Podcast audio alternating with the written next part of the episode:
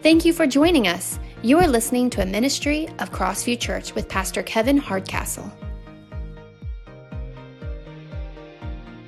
Well, we are in the middle of a series uh, that we've been talking about called Anxious for Nothing. Turn to your neighbor and say, Anxious for Nothing. Don't forget that part. Uh, and what perfect timing for this message, especially coming up on a, what could be a very anxious season Maybe for you, it's an anxious week that's coming up. Maybe you got family coming in town uh, to visit you and share the joy of family or the misery, whichever one it is. Um, but you have your family coming in, and that brings anxiety to you. Maybe. Um, maybe this year is the first year. Maybe you're facing uh, a hard year for some loss that you have been through. And so that causes anxiousness and causes a feeling of sadness in your life. Whatever it is, kind of leading into this week, in this season, my purpose for this message is to remind us where our source comes from, is to remind us of who we lean on whenever the feelings of anxiety gets high, when fear is overwhelming, worry seems to be all consuming and almost paralyzes us, where do we turn? Where do we have our hope and our trust in when we go through anxious moments in our life? Because the fact is, they all come. All of us in here at some point are going to face anxiety or anxious feelings or fearful or worry. That's always going to come into our life at certain seasons. Some are worse than others. And some would say that's caused by psychological things, that's caused by maybe your situation that you're going through. Maybe it's caused because your emotions are elevated and high, and so you kind of feel a, a sense of, uh, of high emotions at this time. Um, I have said to you over the last couple of weeks, and I'll say it again, I believe that this anxiety that we struggle with in life is always, those other ones are good and those other ones are a part of it, but I do believe that anxiety, for the most part, all the time, is spiritual. It's a spiritual thing that lies inside of us. Maybe because we're not trusting God enough for something, or maybe we haven't released something to God that, that we say, okay, you can have it, but then we take it back and we try to control it. Whatever it is, I believe it's very spiritual. And so we've been on this journey trying to discover well, if it's spiritual, how do we fix it? How do we work through it? How do we ask God to help us work through it. So, Philippians chapter 4, if you have your Bibles, open it up there. Philippians chapter 4. Um, we've been using this verse, these verses, to kind of set up an outline of the process. How do we work through anxiety? Now, remember the context. Um, those of you who've been here over the last couple weeks, you know that we, the, the book of Philippians was written by a man named Paul. Um, and currently, in his situation where he's at, he's in prison or he's a prisoner. He's not necessarily in prison with like uh, chain walls. He's actually under house arrest. So he's, he's in a, a place that's not as bad as a prison, but he's under 24 hour care and watch from the Roman guards. He has no freedoms. He's, he's told what to do, when to do it. And, and yet, in this situation where he's at, in this particularly, these particular verses, he says something that's very powerful. So if you're following along with me, Let's read this out loud because if anybody had a reason to be anxious, it was certainly Paul. Would you not agree? Definitely, Paul had every reason in the world to have anxiety in his life. But here's what he says. What does he say? He says, What? Rejoice, Rejoice in the Lord always. I will say it again. What? He is challenging us here to rejoice in all things that we're going through. It says, Let your gentleness be evident all. What, the, what does it say? The Lord is, near. say it again, the Lord is near. Our very first week, that's what we covered. I encourage you to remember that when you go through anxious times, when you go through worry, when you go through sadness, when you go through depression, when you go through, remember the Lord is near. You may not feel him, you may not hear him, because sometimes the reason why you can't hear him is because he's whispering and you have all these other things that are pressing their way in. You can't hear the whisper of God. And so, what do we have to do? We have to still our souls, we have to still our spirit, and we have to remind ourselves that the Lord is near. Point number one, first week was the Lord was near. Then it goes on to say, do not be what? Do not be, do not be anxious, for uh, about anything or anxious for nothing, but in every situation, by prayer and petition. We talked about that last week. That was our point number two that we are to bring, we're to pray through pain. That when pain comes our way, the greatest thing we can do is pray and ask God to heal our pain and trust Him that every situation, everything we're going through, He has us in His hands. And that we talked about last week. It says, with thanksgiving, we're gonna come back to that. Present your request to God. And then it says, and the peace, the peace of God, which transcends all understanding, will guard your what? Will guard your what? Hearts and your mind in Christ Jesus. So, Father, help us today to work through, to understand the cause, to see that you are the solution, that you are near, and that as we pray and as we give thanks, we find this peace that will come upon our hearts and our minds in you.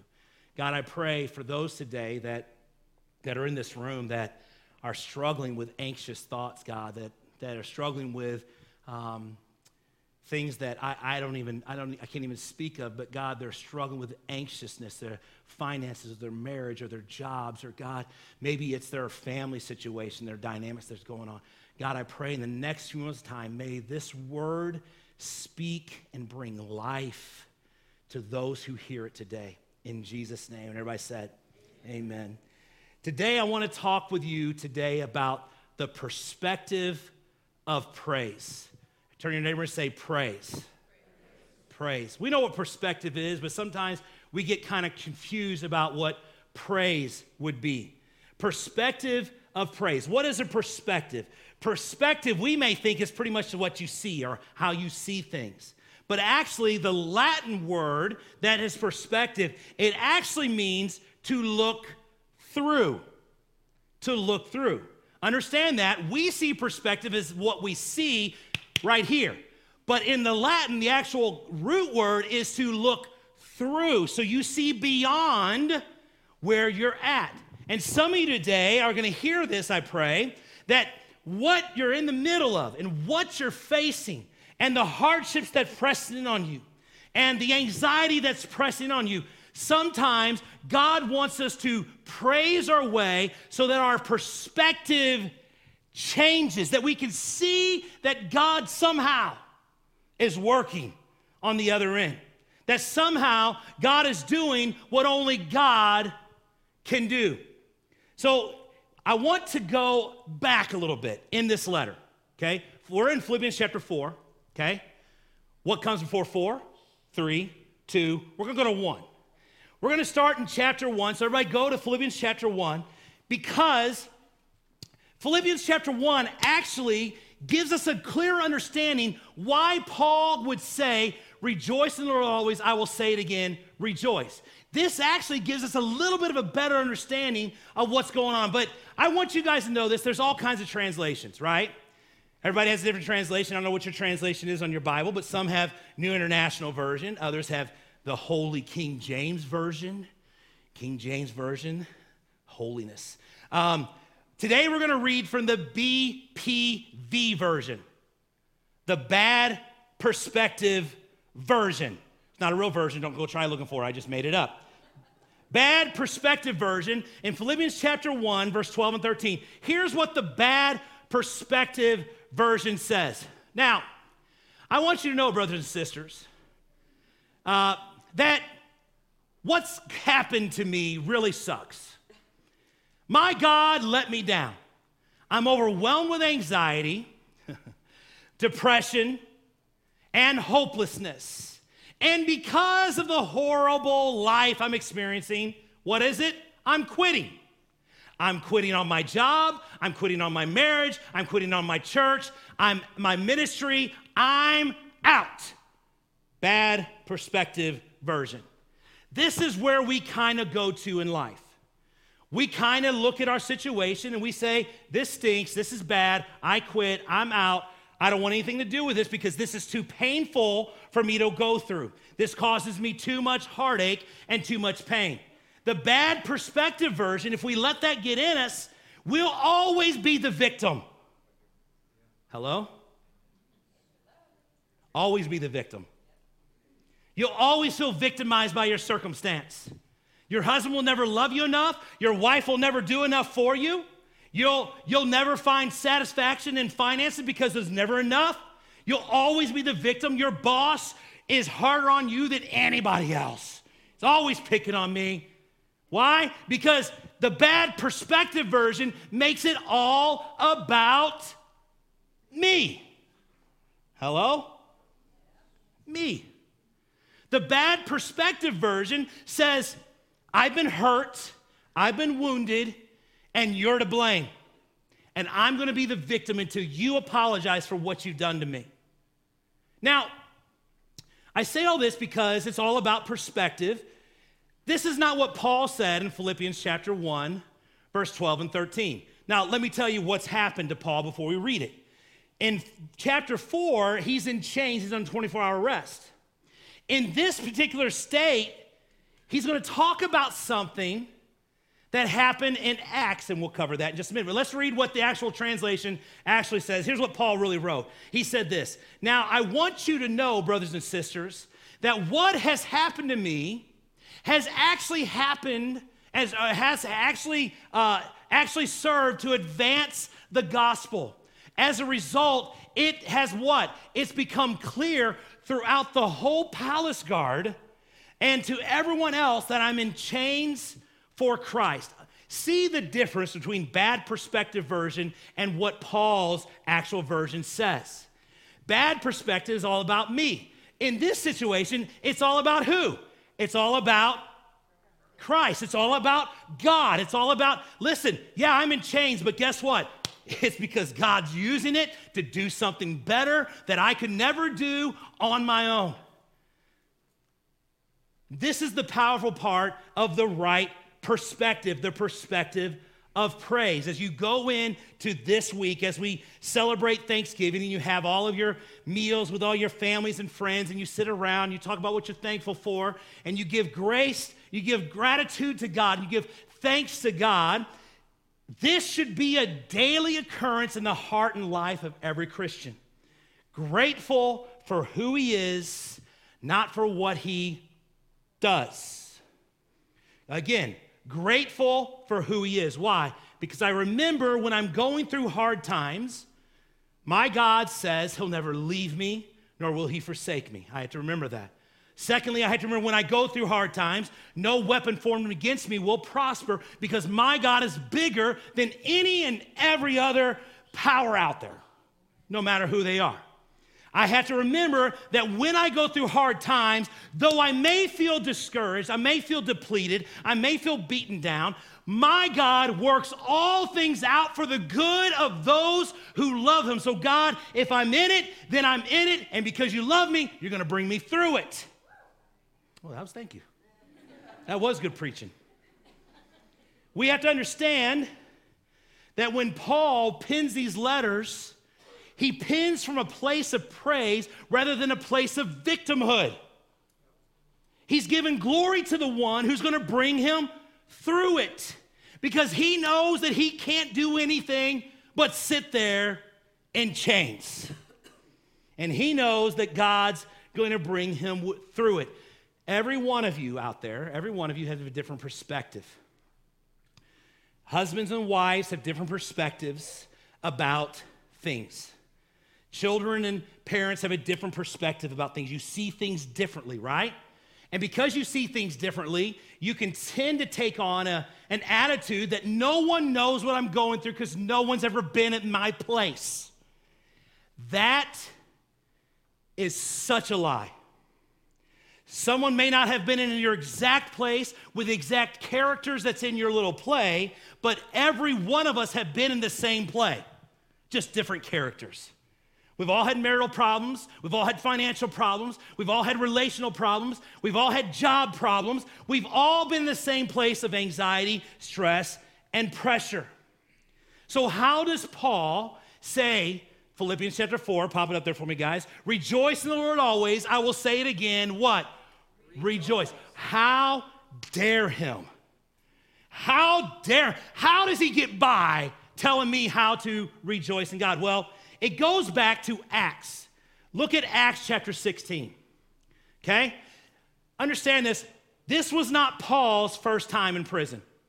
Some of you may not know that. Paul was in prison many times for preaching the gospel. Uh, in fact, in this particular story, he wasn't just in prison for preaching the gospel, but he was in prison because it, Paul and Silas were like two buddies and they were doing their life. They were going around life doing good. They were doing good to, for people, helping people out.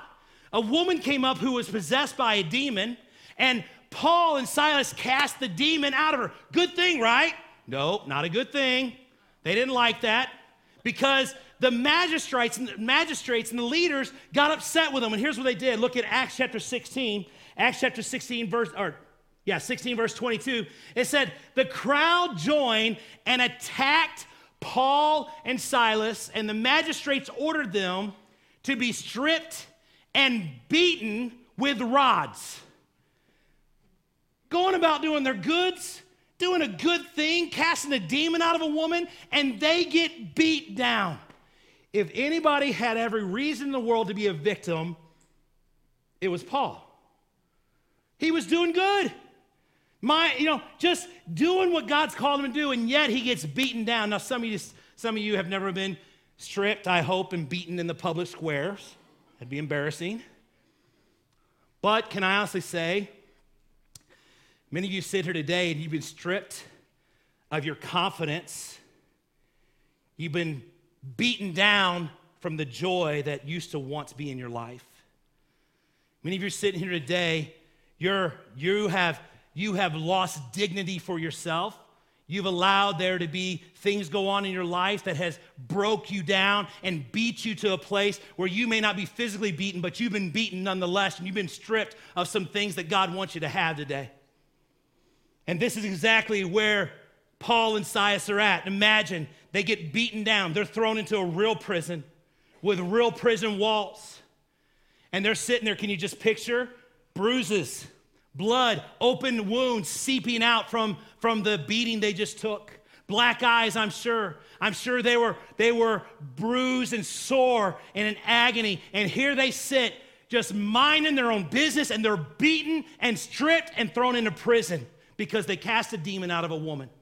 How unfair, right? How unfair. What is wrong with these people, you might ask? Well, we don't really care what's wrong with the people. What we care about is how did Paul and Silas handle that situation? Well, here's what they did. About midnight, they're bleeding. I'm sure they're hurting. Their lungs are sore. They probably got broke ribs. And here's what they say about midnight, Paul and Silas were praying, and what were they doing? Singing hymns to God. Woo. They didn't take a pity party. They didn't sit down and say, Oh, woe is me. I've been beaten and bruised. Oh, I'm such, I'm so so, so, I'm so lost. I, I've been hurt so bad and I can't go on. No, it says about midnight, Paul and Silas began praying and singing, and the other prisoners, what were they doing? They were listening to them. I'm probably they were saying, What in the world is going on next door at the cell? What are they drinking over there? What's going on? Why are they singing? Why are they praising? What is happening? Here's what I believe Paul said. Paul said, Hey, Silas, I still got breath in my lungs. Hey, Silas, uh, we're not dead. If we're not dead, we're not done. If we're not done, God has something more for us to do. So it's time for us to shake off the pain, shake off the yuck, shake off the, all, the, all the hurts that have come in my life, shake it off, and it's time for me to praise God. Let's start praising God. And they start singing, and they start worshiping God, and they start lifting up their voices because they weren't praising God for the situation they were in. They were praising God because they saw through the situation they're in to see where God was going to take them in the future. They had no idea what God was going to do.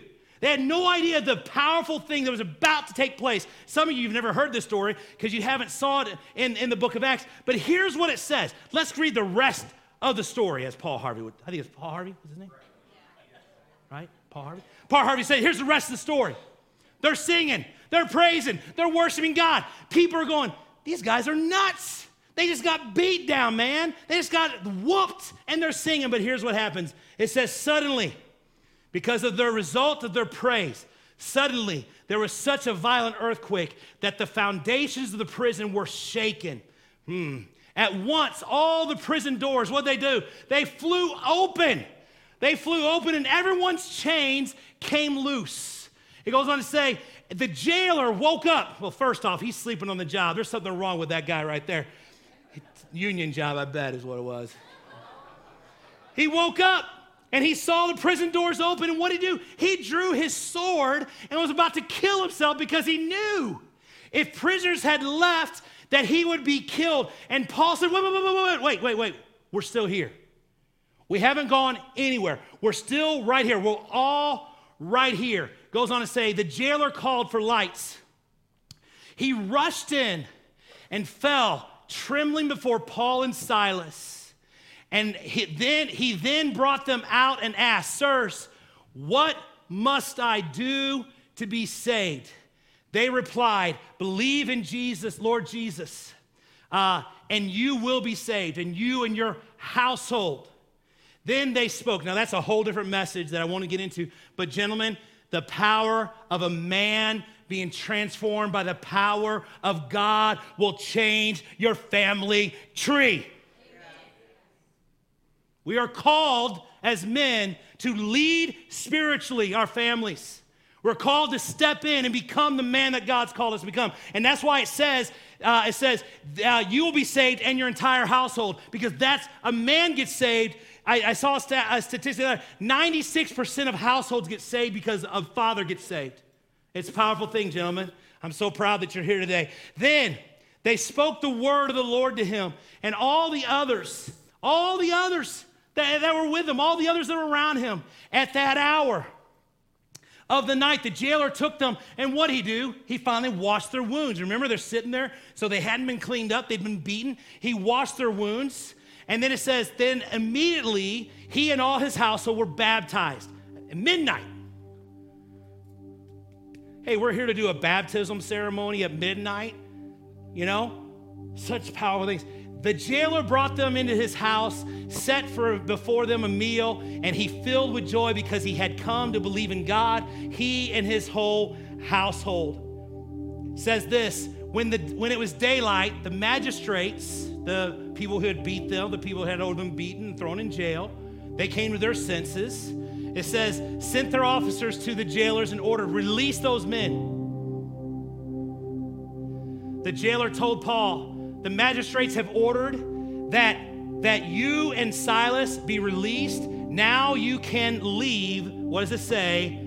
Go in, say it again, go in peace. Remember, when Paul writes the words in chapters later, this chapter, this is in Acts, and this Philippians is wrote many times later. This is sometime after this. He says, Rejoice in the Lord always. I will say it again, rejoice. Let your gentleness be evident to all. Notice that Paul didn't run out of the prison. Notice Paul didn't overthrow the jailer. He had peace. He was gentle. And because he was gentle, the Lord was near. And because the Lord was near, God delivered them. And some of you today,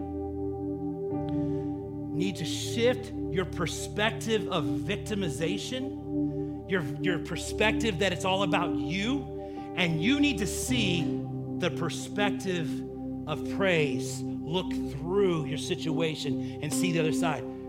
Paul says in Philippians chapter 1 what I went through, is nothing but more to advance the gospel of Jesus Christ. That's what it's all about. Every person in that prison heard about Jesus. The jailers were saved, the household was saved because why? Praise rose. How do we praise? We praise God for who He is, not what He does. Somebody in this place today, I know it's tough. Some of you today, sitting here, you're up against a mountain like you've never had before.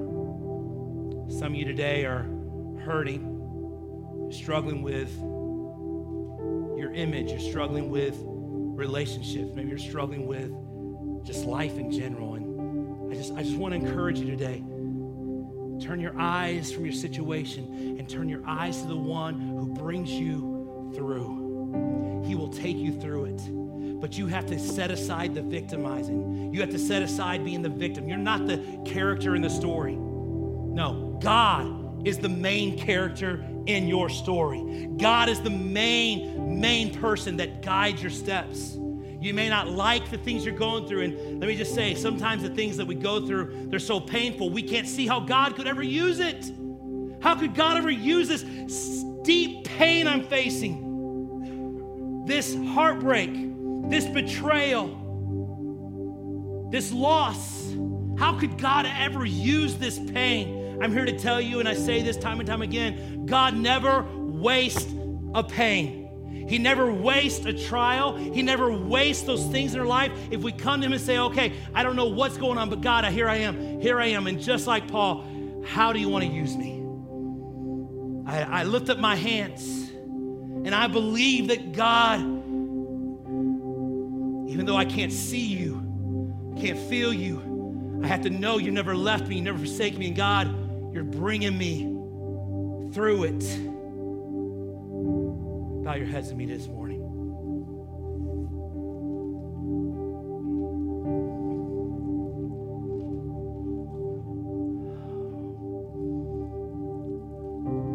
God, it's so easy. So easy to get caught up in our hurt feelings. So easy to become the victim so easy to whine and complain about the hurts and struggles in our life. But God, here in this moment, here in this time, would you, God, just somehow give us your perspective? The perspective of praise that sings through the trials and sings through the valleys sings through the loss. God, we lift our voice and we lift our hands and we lift our hearts. And we trust you, God, that Lord, if you work all things out for the good of those who love you, I love you, God. And because you're going to work things out, I trust you to take me and carry me through your hands.